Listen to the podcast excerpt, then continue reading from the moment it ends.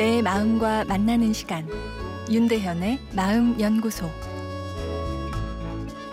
안녕하세요. 목요일 윤대현의 마음 연구소입니다. 어, 어제 부정적인 감정을 어떻게 처리해야 하나요? 라는 청취자의 사연을 소개해 드렸죠. 몇 가지 질문을 주셨는데요.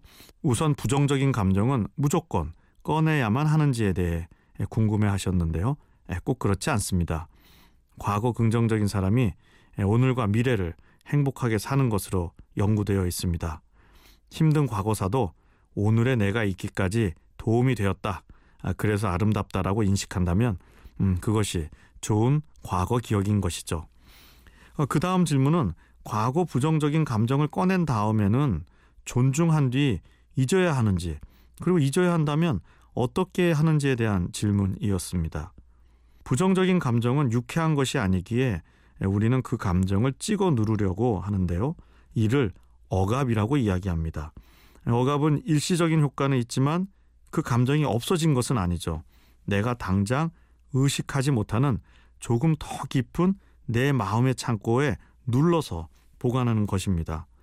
하지만 보관량에도 한계가 있고 보관을 유지하는데도 어, 내가 의식은 못해도 상당한 에너지가 소비되게 됩니다. 아, 그래서 계속 부정적인 감정을 찍어 누르게 되면 펑 하고 어느 순간 터져 나오게 되죠. 분노로 나올 수도 있고 변형되어 우울, 불안 아, 또는 신체 증상으로도 나올 수 있습니다. 이를 화병이라 부르기도 합니다. 아, 그렇다면 어떻게 해야 할까요? 우선 현재 부정적인 감정이 생기면 찍어 누르기 전에 그것을 그 순간에 해결하는 것이 필요합니다.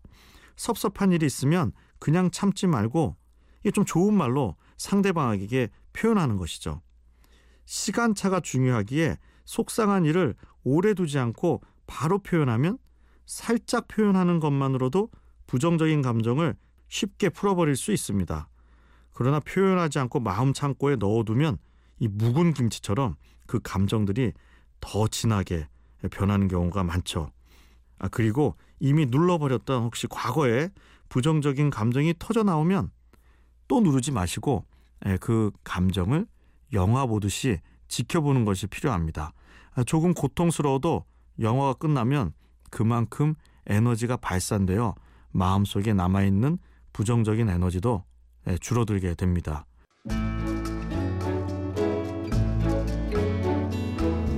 윤대현의 마음연구소 지금까지 정신건강의학과 전문의 윤대현 교수였습니다.